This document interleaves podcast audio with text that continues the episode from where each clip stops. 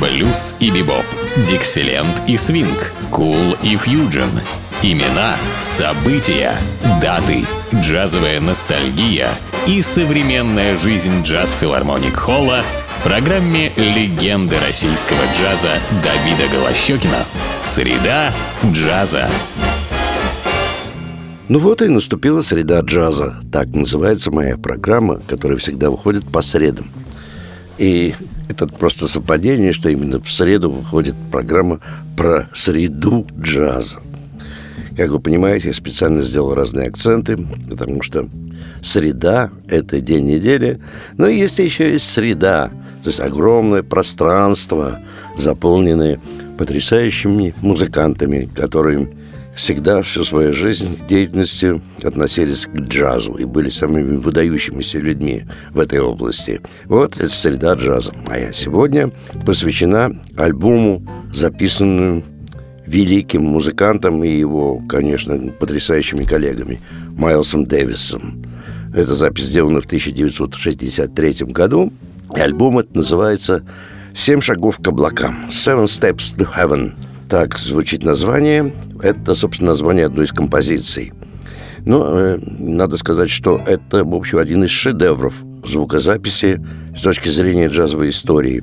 Итак, здесь Майлз Дэвис на трубе, Херби Хэнкок на фортепиано, Джордж Колман на теноровом саксофоне, Рон Картер на контрабасе, Тони Уильямс на ударных инструментах. И первой композиции звучит старинная тема, идущая еще из Нового Орлеана, с тех времен, когда только-только зарождался джаз. Это тема Вильямса под названием «Basin Street Blues».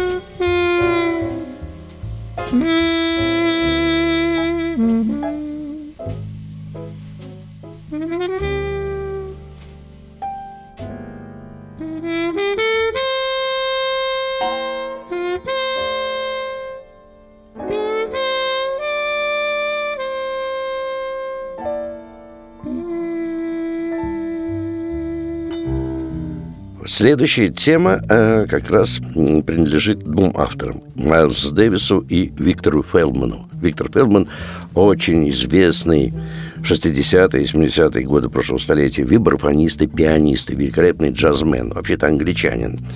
Вот вместе с Майлз Дэвисом мы сочинили вот эту главную тему, собственно, которой и назван диск «Семь шагов к облакам».